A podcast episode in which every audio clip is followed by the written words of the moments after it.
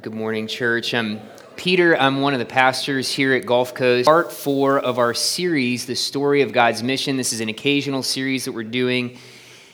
And in this series, we've been looking at key sentences in the Old Testament. These are key sentences that highlight key events in the Old Testament.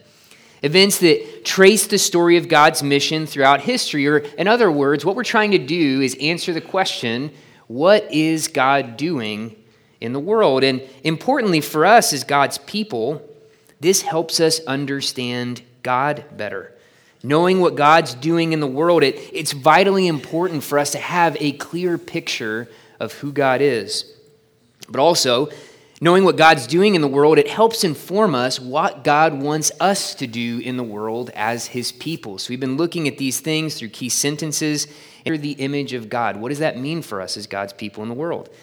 In Genesis 2 16 and 17, I, I was able to highlight the tragic rebellion of Adam and Eve against God in the garden, this flipping of our world upside down, and what that means for God's mission in the world. And just a few weeks ago, Ryan Carver highlighted in Genesis 12 3, God choosing Abraham. Out of all the people on the face of the earth, God chooses Abraham to bless him and to use his family to bless all the peoples of the earth. Well, this morning we're fast forwarding a bit. We're getting to the time of Moses in the book of Exodus. You can go ahead and turn there if you would to Exodus 20, verse 2. And it's important to note that as we get to Exodus 20, verse 2 this morning, that Abraham's descendants, they're now called the people of Israel, they've been in captivity for 400 years.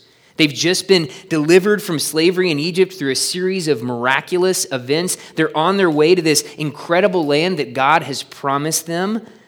But along the way to the promised land, God wants to speak to his people at Mount Sinai. And as we get to Exodus 20, verse 2, we find God beginning to address his people after coming out of slavery. And he says this I am the Lord your God, who brought you out of the land of Egypt, out of the house of slavery. This is the word of the Lord. Thanks be to God. Let's pray. Heavenly Father, your word is a lamp to our feet and a light to our path. Would you shine through your word this morning as we study it? That we would get to know you better, that we would see what you're doing in the world and how we can be a part of it. Would you do that by the powerful working of your Holy Spirit? Amen. How do you solve a problem like Moses? Even among God's people, trying to figure out what to do with the words that God speaks to Moses at Mount Sinai, beginning here in Exodus 20, it's a constant concern. Lots of debate. Everybody's in agreement. God's words to Moses, they're important. But what to do with them? That's where the real difficulty lies. Now, certainly, I think very few people would have a problem with the verse that I just read God delivering his people from slavery in Egypt. We can all get behind that and celebrate that. That's wonderful. The only issue is God doesn't stop speaking at Exodus 20, verse 2. He continues on to deliver what we know as the Ten Commandments, right on the heels of this, kind of a core of instruction for his people. And now we might read the Ten Commandments and still be in this place that we think, okay, that sounds pretty difficult to do, actually, to follow these Ten Commands. But hey, God's provided some guidelines. I'm thankful for that. That's helpful. Thank you, God. The only issue is God also doesn't stop speaking at Exodus 20, verse 17 either. By some counts, and there are minor disagreements about this, God proceeds to delineate 613 various commandments for his people at Mount Sinai. Commandments that cover household life, economic life, judicial life, religious life, political life, all of life. Now, for being honest, when we read this, it seems as if God has moved from helpful to burdensome from good guidelines to meddling micromanagement. Seems even as if the biblical authors are a bit divided about what to do with God's words to Moses. On the one hand, you've got something like Psalm 119, 14 and 15. In the way of your testimonies, I delight as much as in all riches. I will meditate on your precepts, fix my eyes on your ways. That's pretty positive. The psalmist likes these laws. On the other hand, you've got Paul in Galatians 3:23. Now before faith came, we were held captive under the law, imprisoned until the coming faith would be revealed. That doesn't sound so good. Did God release his people from bondage in Egypt only to imprison them under these commandments given to Moses? How do you solve a problem like Moses? Was a bit of a spoiler alert for later in the sermon. I don't think the Bible itself is confused about what to do with Moses. Nor do I think the psalmist and Paul are disagreeing with one another. We'll get to that in just a few minutes. I think what we're going to find this morning is that Exodus 20, verse 2, is immensely helpful for us in figuring out what to do with Moses. Because what we'll find is that God's interaction with his people at Mount Sinai in the wilderness, this law that he establishes to help guide them, they're not interruptions in God's mission. And that's often how we view Moses, is an interruption in God's mission. This isn't meddling micromanagement that thankfully for us as God's people now today has kind of been set aside. This was a failed detour in the mission of God. No. What we'll see is that God's interaction with his people at Mount Sinai, it wonderfully draws on what we've learned about God's mission so far in the book of Genesis. It wonderfully advances the clarity and the scope of God's mission. It wonderfully sets up where God's mission is going in the rest of Scripture. And most importantly, it anticipates God's sending of his son Jesus into the world. God's words to Moses aren't a problem to be solved. They represent the unfolding of a wonderful new chapter in the story of God's mission. And this new chapter in the story of God's mission has a lot to instruct us as God's people, even today, about who God is, what He's doing in the world, and how we can be a part of it. So, this morning, we're going to explore this ongoing story of God's mission as revealed in His word to Moses under four headings. First, God's mission is rooted in redemption in relationship. Second, God's mission requires obedience. Third, God's mission begins at home. And fourth, God's mission goes to the ends of the earth. We're going to look first at God's mission being rooted in redemption and relationship. Let's read Exodus 20, verse 2, one more time. I am the Lord your God, who brought you out of the land of Egypt, out of the house of slavery. Might be helpful just to have a little bit more context for Exodus 20, verse 2, as we move forward. God's people, as, as I said a minute ago, they've just been delivered from 400 years of slavery outside of the land that God had promised to Abraham in Genesis 12. But this time in Egypt, it wasn't unexpected for Abraham's descendants. In fact, God had promised Abraham that his people would sojourn in a foreign land for 400 years. In Genesis 15, verse 13, he says this Know for certain, that sounds like it's going to happen. Know for certain your offspring will be sojourners in a land that is not theirs. They will be servants there, and they will be afflicted for 400 years. But also, God's deliverance of his people out of Egypt at the end of this 400 years also wasn't unexpected because God had promised that in Genesis 15 14. But I, I will bring judgment on the nation that they serve, and afterward they shall come out for generations. This was still very, very difficult for God's people. But nor do these promises make God's eventual redemption of his people out of slavery any less stunning or miraculous. They were relieved to be released from their bondage. After 400 years in slavery, God heard his people's cries. He remembered his covenant with Abraham. He powerfully delivered them from servitude to Pharaoh.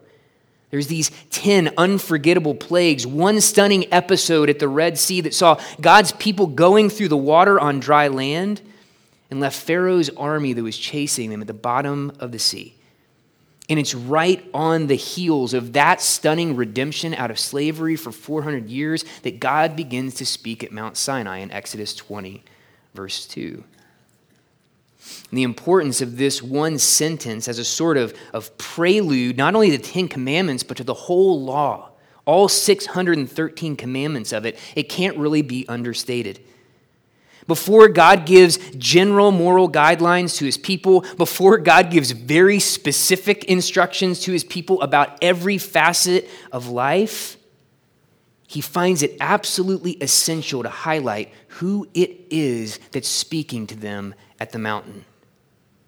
Similarly, we should find it very important to highlight who it is that's speaking and giving these commands. Yes, the God who created the universe from nothing in Genesis 1 and 2.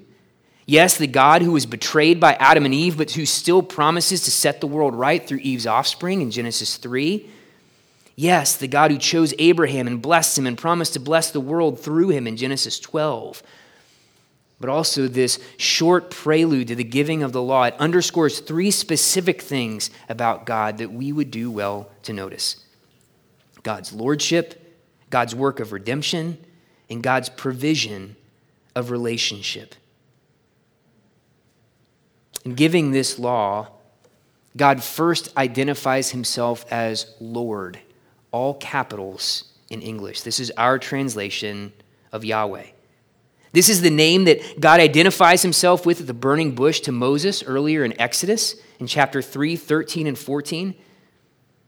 Then Moses said to God, If I come to the people of Israel and say to them, The God of your fathers has sent me to you, and they ask me, What's his name? What shall I say to them? God said to Moses, I am who I am, says Yahweh. He said, Say this to the people of Israel I am has sent me to you. In that passage, God's revealing himself as the self existing and self sustaining sovereign king of the universe. Who is this who's speaking to his people at Mount Sinai? This God who dares to give his people 10 commandments and 613 laws? Who would speak this way? the God who needs nothing outside of himself for his existence and who properly rules over all things in his sovereignty. The ruler of the universe is speaking. And in this single verse prelude, God's unquestioned authority to make these demands of his people is crystal clear. I am is speaking to his people. But this prelude doesn't only highlight God's authority. It also reminds God's people that this God, I am, the unquestioned authority in the universe, has graciously chosen to work redemption for his people right when they needed it. The God who brought them out of the land of Egypt, out of the house of slavery. This is the God who's speaking to them at Sinai. The same God who used his infinite power to send plagues of frogs and flies and locusts on the Egyptians. The same God who had just parted the Red Sea, providing a way of escape when it didn't seem possible. The God who dramatically delivered them from centuries of bondage. That's who's speaking. And it's also the God who graciously relates to them because of his covenant his relationship built on promises with Abraham. Now, the sum of what it means for God to have a covenant with his people, it's stated this way throughout Scripture I will be your God, and you will be my people. Or as we hear it in Exodus 6, verse 7, I will take you as my own people, and I will be your God. That pronoun, your, that we see in Exodus 20, verse 2, I am the Lord your God it's frighteningly easy to miss. It makes all the difference in the world for those who are God's people. The self existing sovereign king of the universe has not only acted on his people's behalf as kind of a one off, hey, I got you guys out, now you're on your own. He's bonded himself to his people permanently and relationally. I am yours, and you are mine. This is the God who will continue to speak in the Ten Commandments and the 613 laws of the Mosaic covenant. Yes, the self existing sovereign of the universe, but also the God who's acted in history to the benefit of his people, who pledges to be with them through thick and thin. I hope you can see how pausing to reflect on this revelation of God's character at the very beginning of God's speech to Moses, it really works to flavor this whole thing.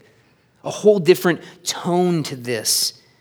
The law is not being given by a cruel taskmaster to a downtrodden people desperate to earn his favor. The law is being given by the King of Kings who's graciously chosen to relate to his people who's dramatically evidenced his commitment to his people by delivering them from slavery. In other words, God's mission is rooted in redemption and relationship. Or to put it another way, God's laws are given to a people who are redeemed and loved. It's true of God's people under the old covenant at the time of Moses, it's true of us today under the new covenant as well. When God calls us to the important, essential task of obedience as His people, something that we're going to talk about under our next heading, He calls us to that task as people who have been welcomed into the new covenant through the broken body and shed blood of Jesus. Even this morning, we're going to celebrate gracious signs and seals of that new covenant that God has given us. We get to partake of the bread and the cup, His broken body, His shed blood that we would be a part of his new covenant family. God calls us to that task of obedience as people who've been redeemed from slavery to sin, who had been destined to death. God's mission is rooted in redemption and relationship. But also, as we'll see in these next verses, God's mission requires obedience. Let's look back at Exodus chapter 20, starting in verse 3. You shall have no other gods before me. You shall not make for yourself a carved image or any likeness of anything that's in heaven above, or that's in the earth beneath, or that's in the water under the earth. You shall not bow down to them or serve them, for I, the Lord your God, am a jealous God, visiting the iniquity of the fathers on the children of the third and fourth generation of those that hate me, but showing steadfast love to thousands of those who love me and keep my commandments. You shall not take the name of the Lord your God in vain, for the Lord will not hold him guiltless who takes his name in vain. Remember the Sabbath day to keep it holy. Six days you shall labor and do all your work, but the seventh day is a Sabbath to the Lord your God. On it you shall not do any work, you or your son or your daughter, your male servant, your female servant, your livestock, the sojourner who's within your gates. For in six days the Lord made heaven and earth the sea and all that's in them, and he rested the seventh day. Therefore, the Lord blessed the Sabbath day and made it holy. Honor your father and your mother, that your days may be long in the land that the Lord your God is giving you. You shall not murder. You shall not commit adultery. You shall not steal. You shall not bear false witness against your neighbor. You shall not covet your neighbor's house. You shall not covet your neighbor's wife, or his male servant, or his female servant or his ox or his donkey or anything that is your neighbor's. Immediately following this prelude to the law that highlights God's sovereign and gracious character, the law begins with what we just read, what we know as the Ten Commandments. The two tables of the Ten Commandments can be summarized with what Jesus calls the Great Commandment in Matthew 22, 37 to 39. You shall love the Lord your God with all your heart, and with all your soul, and with all your mind. You shall love your neighbor as yourself. In one sense, the intention of the law, it's extremely simple. It can be boiled down to two sentences love God, love your neighbor. If you want to get a bit more specific, you can explain those two sentences with the Ten Commandments, but still kind of manageable, right? God's only speaking to certain situations, certain parts of our lives, avoiding extremes, not too difficult. We begin to get the sense as we delve into the 613 specific laws with regard to household life, civic life, religious life, that God isn't only speaking to certain situations certain parts of our lives, avoiding extremes, we begin to get the sense that God intends his laws to speak to every situation, every part of our lives. And when we see even Jesus teaching on a few of the Ten Commandments in the Sermon on the Mount, he instructs that not committing adultery also includes avoiding lust. He instructs that not murdering also includes not hating someone in your heart. Even the Ten Commandments themselves start to send out tendrils into every facet of our life. what was made clear in the giving of God's law to Moses is that every facet of life is this, this breadth that God's desire for obedience from us has. God's mission requires obedience. It requires obedience in all of life from God's people. Not certain situations, certain parts, avoiding extremes. God's laws are meant to get into every nook and cranny of the lives of God's people and dramatically change how we love God and how we love our neighbors. This brings us back, just for the moment, to one of the problems with Moses that we began our time with this morning. Up to this point, I hope you've gotten a pretty positive picture of God's word to Moses, what it says about God's mission to the world. So you might ask yourself, how can Paul make a statement like in Galatians 3:23? Now before faith came, we were held captive under the law, imprisoned until the coming faith would be revealed. Paul seems to view the 10 commandments like bars in a prison cell. The 613 laws like links and chains around his hands and his feet. In short, Paul isn't talking about the proper use of the law as it had been graciously given in God's covenant with Israel, a people recently redeemed. Paul is talking about a gross misuse of the law that turns gracious guidance into meddlesome micromanaging. A gross misuse of the law that forgets God's gracious deliverance of his people and sees the law itself as the means by which God's people will earn deliverance. Ironically, in seeking deliverance through the law, people only find imprisonment under the law. In seeking deliverance in God's grace alone, people find glorious freedom in obeying God's law in every facet of life, allowing God to speak to every nook and cranny of our existence, radically changing how we love God and how we love our neighbors. Obedience isn't the reason for our redemption, but obedience is the proper, joyful, gratitude filled response to our redemption. And when the law, with its call to obedience in every facet of life, when it's under, being understood properly in this way, verses like Psalm 119, 14, and 15 begin to make more sense. In the way of your testimonies, I delight as much as in all riches. I will meditate on your precepts, fix my eyes on your ways. God's mission requires obedience in every facet of life. But put to its proper use, obedience to God's law is less like the bars of a prison cell, chafing chains around our hands and our feet, and more like voices raised in a song of gratitude steps on the pathway to the restoration of joy, eager engagement in God's mission to the world. It's worth noting just briefly that our obedience since the coming of Jesus will look different in some ways than the obedience of God's people before the coming of Jesus. You may wonder to yourself, why does our worship look different from how God instructed Moses? Why don't we have the same dietary restrictions as Israel? When short, Jesus fulfilled the whole law given to Moses perfectly. All of it.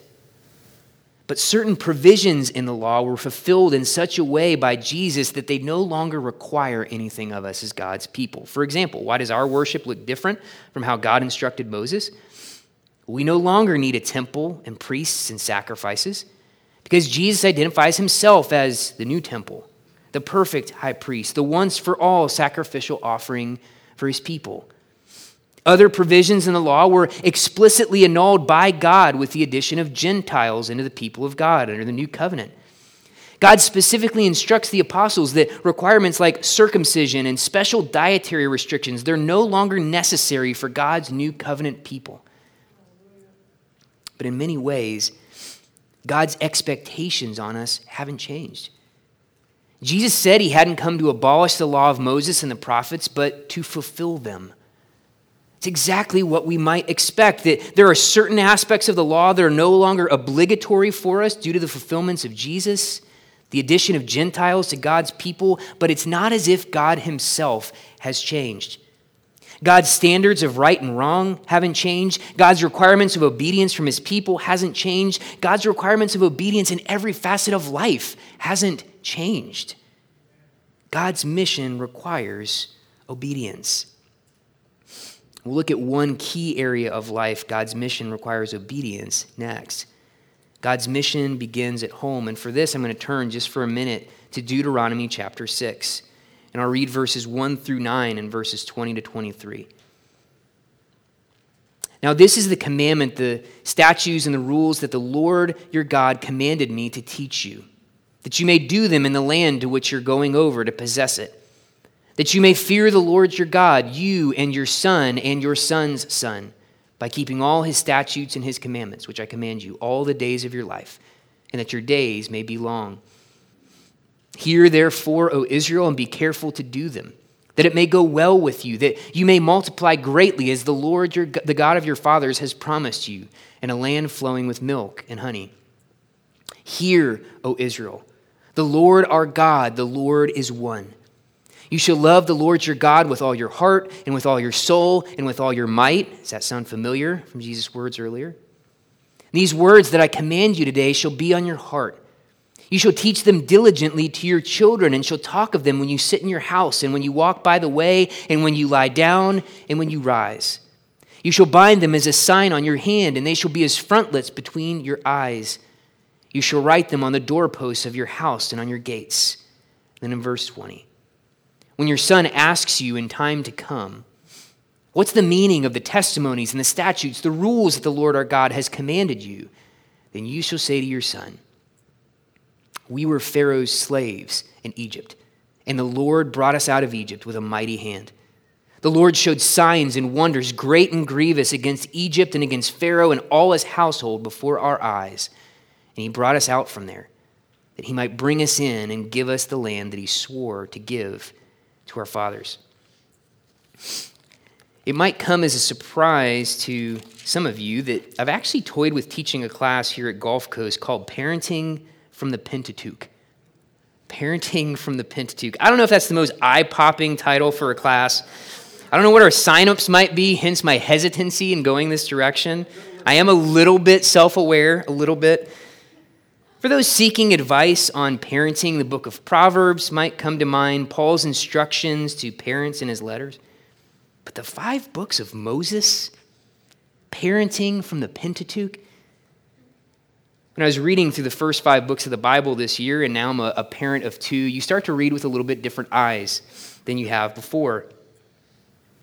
These books, the books of Moses, the first five books of our Bible, they are stuffed with advice to God's people on how to raise their children in the wisdom and admonition of the Lord. They're also stuffed with warnings about how not to raise children. A lot of negative examples in these books. Now, certainly, there are particulars in Deuteronomy 6 about what God's mission looks like at home that I want to get into momentarily.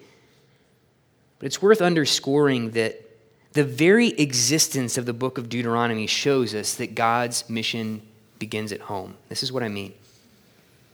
The title of this book, Deuteronomy, it literally means second law. No, God is not giving a whole second set of laws in this book to add to the other 613. It's Moses reiterating the law given to him at Mount Sinai by God a second time. Why does he do that? If you know anything about biblical history during this era, you know that in the book of Deuteronomy, 40 years have now passed after Israel's dramatic redemption from slavery in Egypt. And no, it didn't take 40 years to walk from Egypt to Palestine.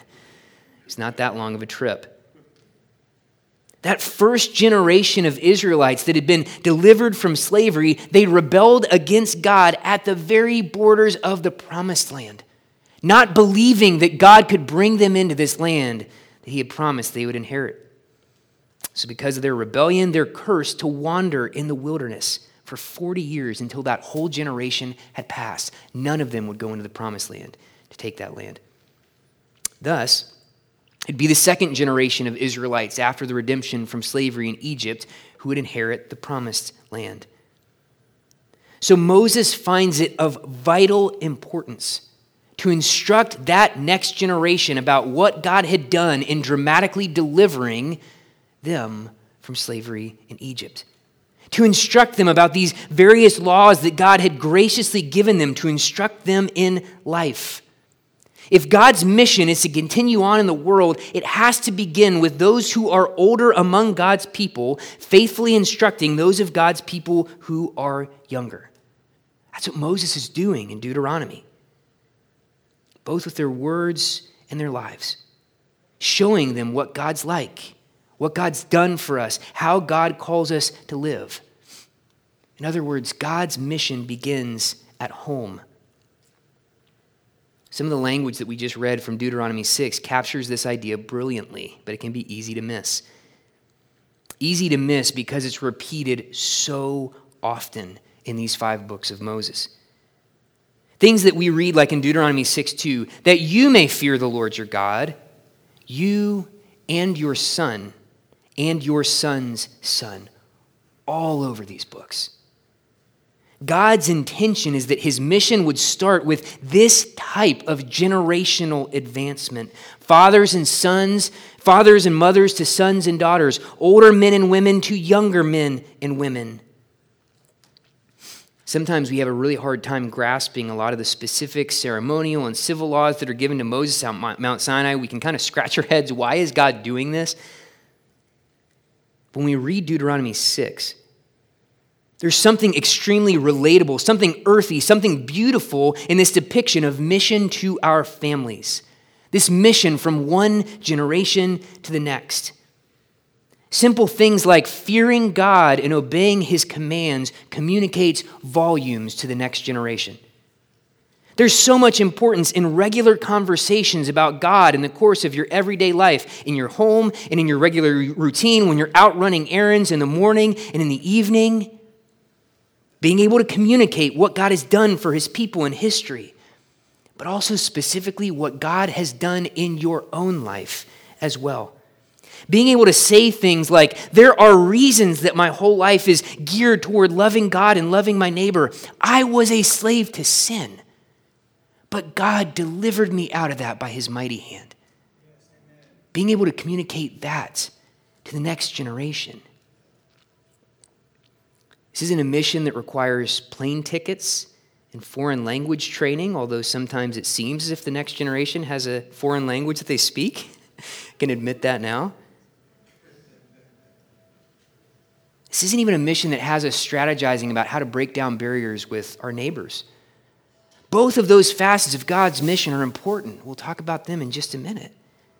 But this is a mission of faithfulness with what's right in front of us. God always gifts his people with an incredible number of those from the next generation. At one time, we were that next generation. We just had a baby announcement this morning. God is gifting the next generation to us. What are we going to do with them? Before you start maybe yawning or checking out because this facet of mission isn't very flashy or exciting, let me remind you that this facet of mission is actually one of incredible scope. God's mission beginning at home for Abraham back in Genesis 12 was a pretty humble prospect. This is one man seeking to be faithful to a relatively small household, two sons, one who's a child of promise. By the time Abraham's descendants head into Egypt, it's a larger household, still not much of a blip on the world scale, around 70 people. By the time Abraham's descendants leave Egypt, the scale is of a whole different magnitude hundreds of thousands of people. It may not have been flashy or exciting, but simply passing down fear of God, obedience to his commands from one generation to the next, it has a massive impact. This isn't to say that every member of national Israel at this time was truly one of God's people by faith. That's a whole other conversation. But it is to say that hundreds of thousands of people had graciously been granted access to the life giving words of God simply by God's mission beginning at home. Fathers and mothers talking to sons and daughters. older men and women talking to younger men and women. You may have been clued in earlier because Jerry talked about this when our kids were dismissed, that we have language for this in our mission statement. Gulf Coast Community Church seeks to be a faithful gospel witness to this generation and the next. I hope, even as I'm speaking, even as you're kind of absorbing this truth, that your minds are bubbling with applications even now. As a church, we've been entrusted with dozens of members of the next generation in our own congregation, from commission students on down to newborns. Yes, commission students, I consider you the next generation. You're younger than me. I won't say by how much. What kind of impact will it make in their lives and in our world if we faithfully live out the fear of God and obedience to his commands in the presence of the dozens of members of the next generation we've been entrusted to as a church? What kind of impact will it make if we have regular conversations with them about God in our homes, in our everyday life, in the morning, in the evening? What kind of impact will it make if we faithfully share with them what God has done for his people in history, but also how we were once slaves to sin? But the Lord brought us out with a mighty hand. For those of us who are parents, may God grant us clarity on the importance of this mission to our children. May grant us our next generation at Gulf Coast Community Church, these dozens that we've been entrusted with, many of them over next door at NCK right now. May God give us desire to point them to the life giving words of God. In God's revelation to Moses, it's clear that God's mission begins at home. But God's mission also doesn't stop there. God's mission goes to the ends of the earth Let's look at our final point in Exodus 19, verses 5 and 6. Now, therefore, if you will indeed obey my voice and keep my covenant, you shall be my treasured possession among all peoples, for all the earth is mine. And you shall be to me a kingdom of priests and a holy nation. These are the words that you shall speak to the people of Israel. We're not going to spend as much time here as we have on the other facets of God's mission this morning, not because God's mission to the ends of the earth is unimportant, not because God's mission to the ends of the earth isn't included in God's word to Moses, mostly for the sake of time, we'll be brief here, but also because God's mission going to the ends of the earth isn't yet seen in its full flowering development, as we'll see it later in Scripture. So we'll continue to see this come up. That doesn't mean, however, that we don't see an advancement in God's mission to the ends of the earth. If you remember in Genesis 12 13, what Ryan preached on a few weeks ago, God promised Abraham, I will bless those who bless you, and him who dishonors you, I will curse. And in you, all the families of the earth shall be blessed. In Exodus 19, 5 and 6, we see God's promises to Abraham in Genesis 12 and in Genesis 15. They're advancing in their fulfillment. God's people, now called Israel, they're, they're called to be a kingdom of priests, a holy nation. God acknowledges all the earth is mine, but I've chosen you to do a very specific thing to be a priesthood who brings blessing to the nations, just like the priesthood of Israel was to be a blessing to Israel. Providentially, not just a few weeks ago, we talked about this notion God's people being a kingdom of priests from 1 Peter 2, verse 9. But you are a chosen race, a royal priesthood, a holy nation, a people for his own possession, that you may proclaim the excellencies of him who called you out of darkness into his marvelous light. In that first Peter series, we learned Israel's priests served as mediators for God's people. They brought God to the people through God's word. They brought people to God through sacrifices and prayers. In the time of Moses, God's calling the entire nation to act like priests for all the peoples of the earth. This was the people that God had set apart to bring God to the nations through the truth of his word. The people God had set apart to bring the nations to God through their sacrifices and prayers. So, at one level, this concept of God's people serving as a kingdom of priests is not something new for God's people at the coming of Jesus. But what is new is that God's kingdom of priests includes people not only from national Israel, but from every tribe and tongue and nation. People like you and me. We are the kingdom of priests who are to advance God's mission to the ends of the earth. And one of the things that might be helpful for us as God's people living in the U.S., the beginning of the 21st century, is the idea that the ends of the earth aren't necessarily a place that we need to go to, it's where we live. Jerry highlighted this really effectively a few years ago. I think it was in the, the series on Acts. We don't have to wonder if God's mission is going to reach the ends of the earth. From a certain perspective, it already has. And we're living proof of that. From the perspective of Abraham in the second millennium BC, from the perspective of, of, Moses at the time of the giving of the law, from the perspective of the apostles in the first century, we are the ends of the earth. This has a major effect on what we might consider as our role to play as a kingdom of priests in advancing God's mission to the ends of the earth. It's not as if, if we're not personally called to foreign missions work, the only part we can play in God's mission to the ends of the earth is through our finances and our prayers. Now, to be clear, foreign missions work is absolutely essential in providing relief in various parts of the world, supporting the church where it's struggling, pioneering work in parts of the world where the gospel hasn't reached. I hope you do support foreign mission work with your finances and your prayers. Gulf Coast as a church supports numerous mission works in all parts of the globe. I also pray that God continues to call men and women from our congregation to go to what we consider the ends of the earth. But our identity is a kingdom of priests.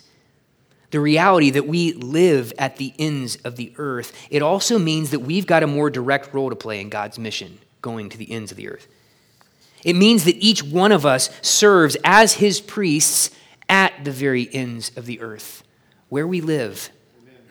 It means that each one of us is called to bring people to God and to bring God to people here at the ends of the earth, to our neighbors, relatives, friends, and coworkers. Would God carry out that work among us? How do you solve a problem like Moses? Well, I hope in our time this morning it's been helpful, showing how God's words to Moses, they're not really a problem to be solved. They're a wonderful and gracious expansion of God's mission in the world. They're words which pick up on what's come before in God's work of creation, his promises to Adam and Eve, his covenant with Abraham. They're words that point us forward to God's advancing mission that will be carried forward by God's prophets and apostles stages in God's advancing mission that we look forward to covering in the future installments of this series. But it's also worth stating as we close that God's words to Moses were never meant to be a final answer to questions about who God is and what he's doing in the world. In fact, if you take time to read God's words to Moses in its entirety, you'll find the, the tentative nature of these words, they're on full display within the law itself. The reason there's an extensive system of animal sacrifices baked into the 613 commandments given to God's people is that God knew they would never be able to keep the law perfectly. The reason the law includes not only a section of blessings to be expected if God's people upheld the law, but also a detailed section of the curses to be expected if God's people abandoned it, is that God knew his people would eventually turn away from love of God and love of neighbor.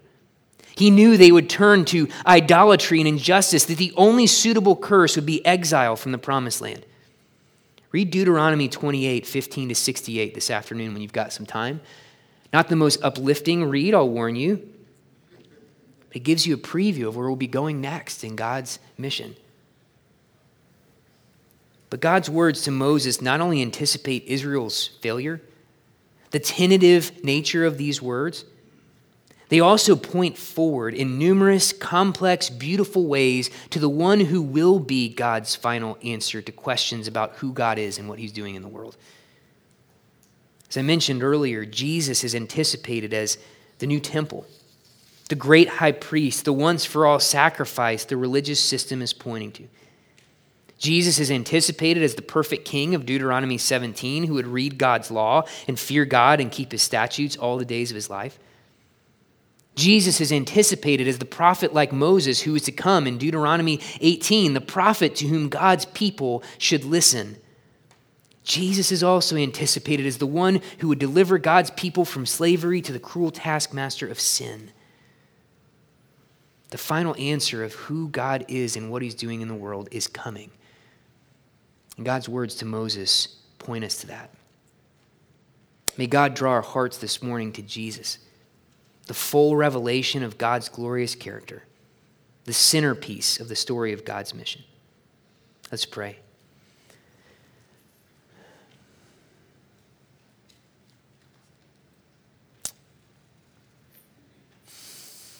God, may your law, these words given to Moses, may they be a delight to us. May we find joy in them more than in all riches. As they point to your gracious redemption in Jesus. As they point to a life lived in love for you and love for our neighbors. May these words be a delight for us as your people, participating in your mission in the world. Amen.